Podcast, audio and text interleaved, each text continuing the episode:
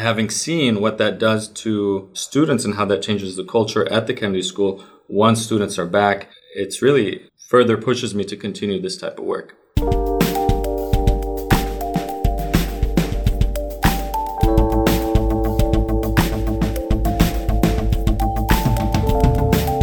Hello, and welcome to the Kennedy School Review Podcast. I'm Prachi. I'm Phoenix.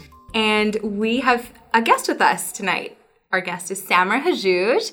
He's a second year public policy student here at the Kennedy School. And our other guest, you all know very well at this point. It's still me. It's Phoenix. so we're happy to have both of them here tonight. And the topic of conversation for this week um, is going to come back to policy, of course, as all things do. But before that, it's going to take a little journey. So at the Kennedy School, we have um, an experience called Treks. Uh, treks are opportunities for students to go on trips, um, either domestically or abroad, um, and these generally happen during the breaks. So either spring break or J term. Sometimes there's treks that's um, a sort of a, a window in between semesters. So the reason that we've got Samer and Phoenix here tonight is because they lead treks of their own. So I'm going to hand it over to them. Phoenix, what trek do you lead? Yeah, so um, mine was a little unusual in that it was part of a seminar. So it actually took place early in October, and we went to Maine for a few days to learn about rural economic development. So we traveled around to different parts of the state. We hit a few small towns Harpswell, Skowhegan, Bethel, my hometown in Norway, uh, including a few others along the way. The idea just being to get students seeing a little bit of a different side of uh, the U.S., really, New England, you know, small towns that they might not have exposure to otherwise. Awesome. Very cool. And so we go from Maine to Palestine. Yeah. Tell us about that. So the Palestine track is um, one of the largest at the Kennedy School in, in terms of size, and the reason is we really want to get as many people coming to Palestine uh, as possible. Um, we do the trip, the trek during spring break uh, every year, and this is going to be the 12th year. Wow. And we'll be taking 120 HKS students. Last year, we decided to expand and branch out and decentralize amongst uh, Harvard graduate schools, and uh, now we have two additional Palestine treks at HBS and HLS.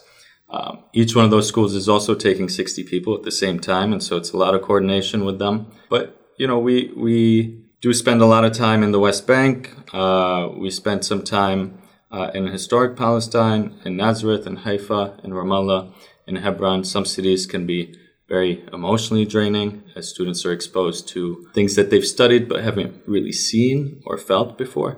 So it's really um, we try and make it a, a, a really comprehensive trip, if you will. And I can attest to that. So I went on the Palestine trek last year, um, and yeah, it was a totally life changing experience. So thank you for that, Samer. Of course. So, Phoenix, how many people went on your trip?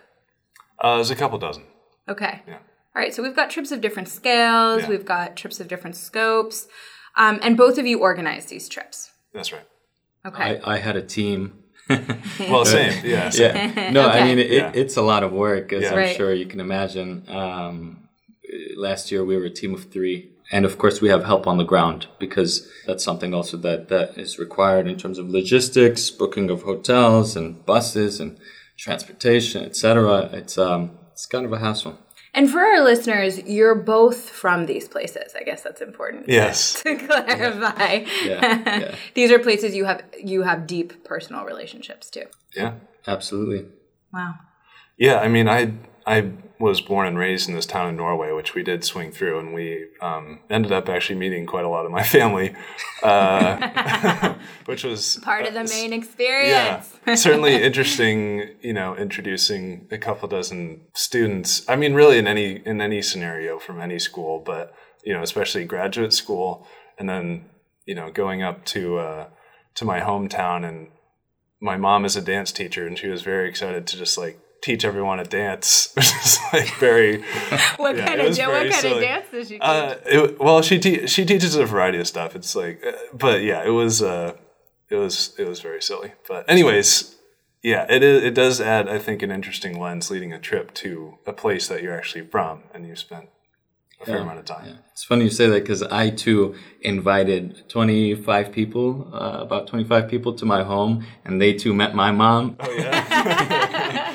She made incredible food. Yeah, it was delicious. Actually, part of the joke is that I'm only um, doing this so that I can go back and eat the food. It's just one of my favorite parts. Um, yeah, and so- it's worth it's worth that journey. But so Phoenix, I actually don't think it's silly at all. I mean, to to have these deeply personal intimate experiences in these places. And I guess, you know, my biggest question is I came to the Kennedy School wanting to engage in these types of experiences, just in terms of going to places that I had never imagined going before or felt like I couldn't go before. And now, you know, have this like really special access to in a way. I couldn't I I cannot even even really imagine what it's like to be on the other end of that. To come here and be willing to surface such a personal close part of yourself for others consumption, not just not just politically, but I mean culturally and in this like really humanistic way. Can you guys speak to that? Yeah, for me, it's um, there's definitely a sense of responsibility that comes with uh, being a Palestinian and then having these issues come up over and over and over again in classes, in negotiations, for example, on the first module that you're hit with as a MPP student, or in any other class where the topic of Israel Palestine comes up all the time.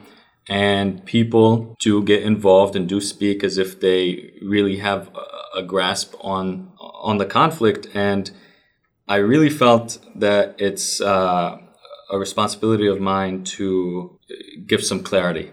Uh, and I think this trek, one of the main goals is to do just that. We don't hide or shy away from the fact that we are only necessarily focused on, let's call it the Palestinian perspective.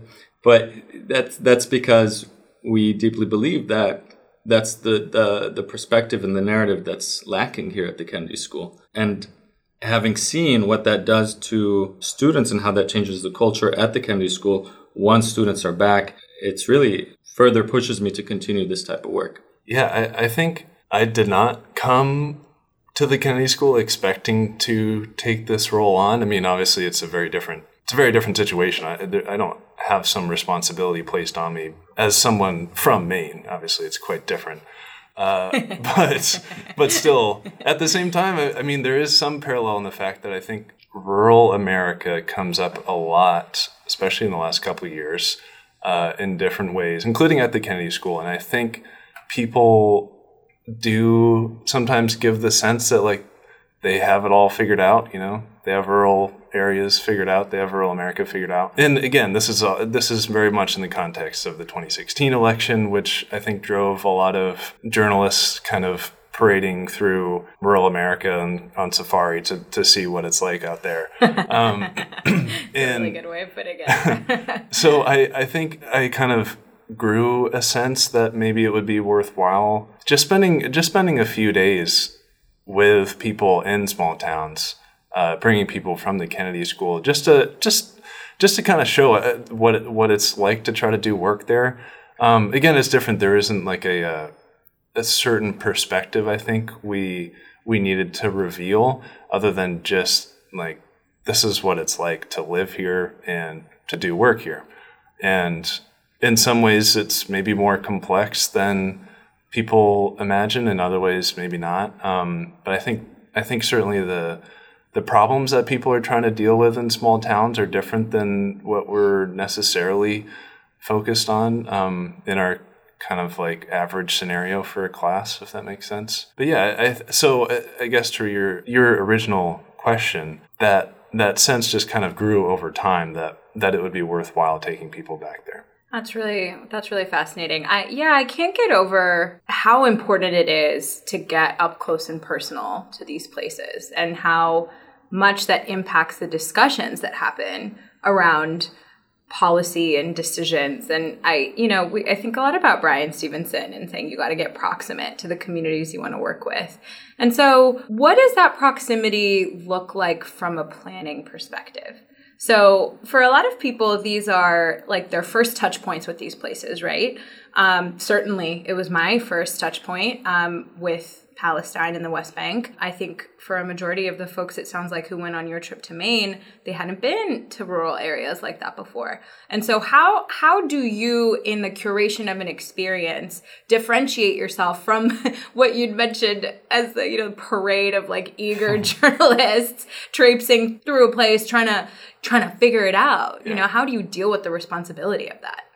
That was extremely difficult in in a variety of ways. I mean, one very tangible way this came up was uh, we intentionally started the whole weekend with a meeting with uh, members of the immigrant community in the Portland area, which obviously is kind of a different take on probably Maine in general than than people would be used to, uh, and it has kind of specific relationship with rural areas. It's not necessarily what you would expect. And obviously, Portland's not a rural area, but just getting that kind of perspective to start off the trip, I thought was, it turned out to be, I think, a valuable way to do it. But that was just kind of one meeting of, you know, a couple dozen where it's like, is this what we want to be telling people about? Like, is this what is going to be useful for people to learn about? Are they going to actually give a perspective that is honest? I, I, that might be a hard way to put it, but just I, I think there is a sense. Well, there are a couple of things here. One is that I think there's a sense for people in smaller towns when you get a group of people like this coming in from the outside, they want to convince you, I think, a certain to a certain extent that what they're doing is valuable, that their town is mm. valuable, that wow. their kind of way of life is like respectable and valuable. Mm. And wow. that's I mean that that might be projecting a little bit, but you definitely get the sense where I think it's people both want to share the challenges they face, but also they're proud about what they're doing and where they live. And that's both very important, I think, to show people, but that can also make it difficult to give an accurate view of a place when you're trying to like like you said kind of curate the experience it's it's tough to line things up right so that people come away with a full picture. Yeah i definitely agree with that. I don't know how you did it but we always go back and forth uh, amongst ourselves and asking asking whether this is the right way to do it um, whether we should go to this refugee camp or not what kind of experience do we want them to have? And I struggle with it a lot because I not in support of this sort of uh, voyeuristic uh, tourism or, or poverty tourism mm, in some yeah. cases as well. But at the same time, it it's something that must be seen and I think can be done right. The struggle for me is with the numbers that we have. How can we parade 120 people through a refugee camp is is tough. And there's a tension there too, right? Because yeah. you want to make it accessible. You want right. people to participate in this life changing experience. Exactly. Yeah. But you know, one thing I'll say is that that I I think Phoenix um, said is that these communities also want to be heard, mm-hmm. right? Yeah. So. Mm-hmm. Even though there's this sense that I have, you know, as someone who is between uh, Palestine and the U.S., where I'm like, I, I want to be protective of these communities. Um, they themselves feel this sense of we want to, to show people how we're living, explain to them what challenges we're facing, explain to them how we're thriving in some situations, mm-hmm. etc. And I'm reminded of uh, Susia, this uh, very small uh, rural uh, in the southern Hebron Hills, um, rural village that's been demolished over and over and over again. And you you get a sense of hope when you're there because they rely almost exclusively on foreign intervention. Mm-hmm.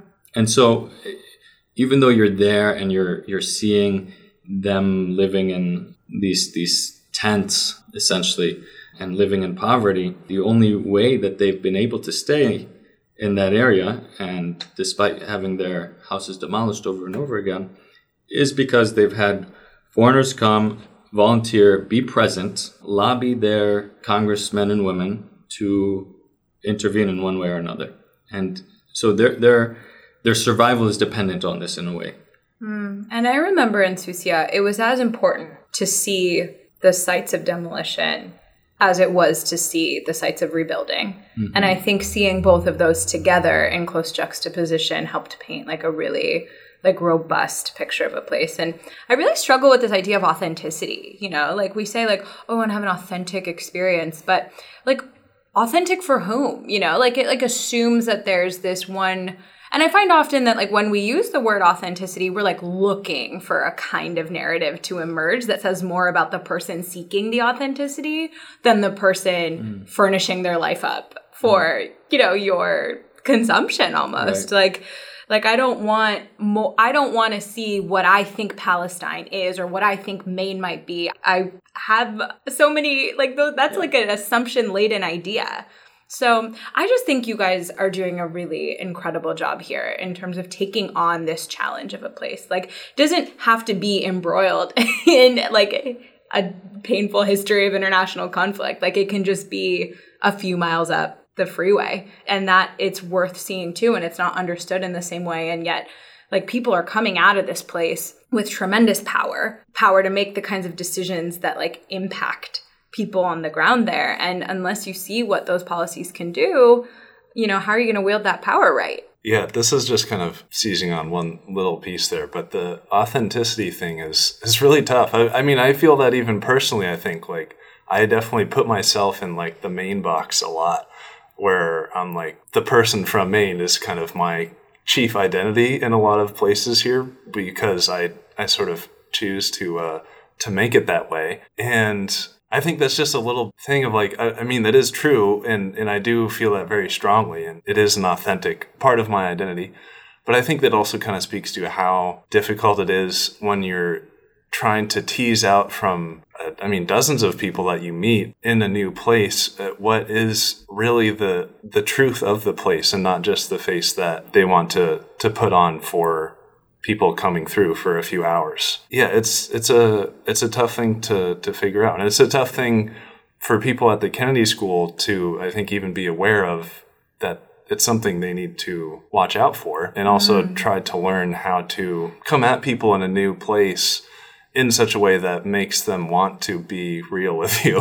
I'm not sure that's something that we necessarily learn that well. Oh, that's a huge point too. Yeah, like th- like these trips are not should not be the first and only. Like it should not be the only touch point, right? Like it might be the first touch point, but it shouldn't be the only one. And what does like meaningful engagement with a place look like? Like just because I've seen I've been to the West Bank for 10 days like doesn't mean now that I know. You know what I mm. mean? It just means that I have like a more like a closer starting point to knowing and and you're right like we do have to reconcile with the fact that like we're coming in as like a particular from a particular place and people have their expectations about the place that we're coming from too.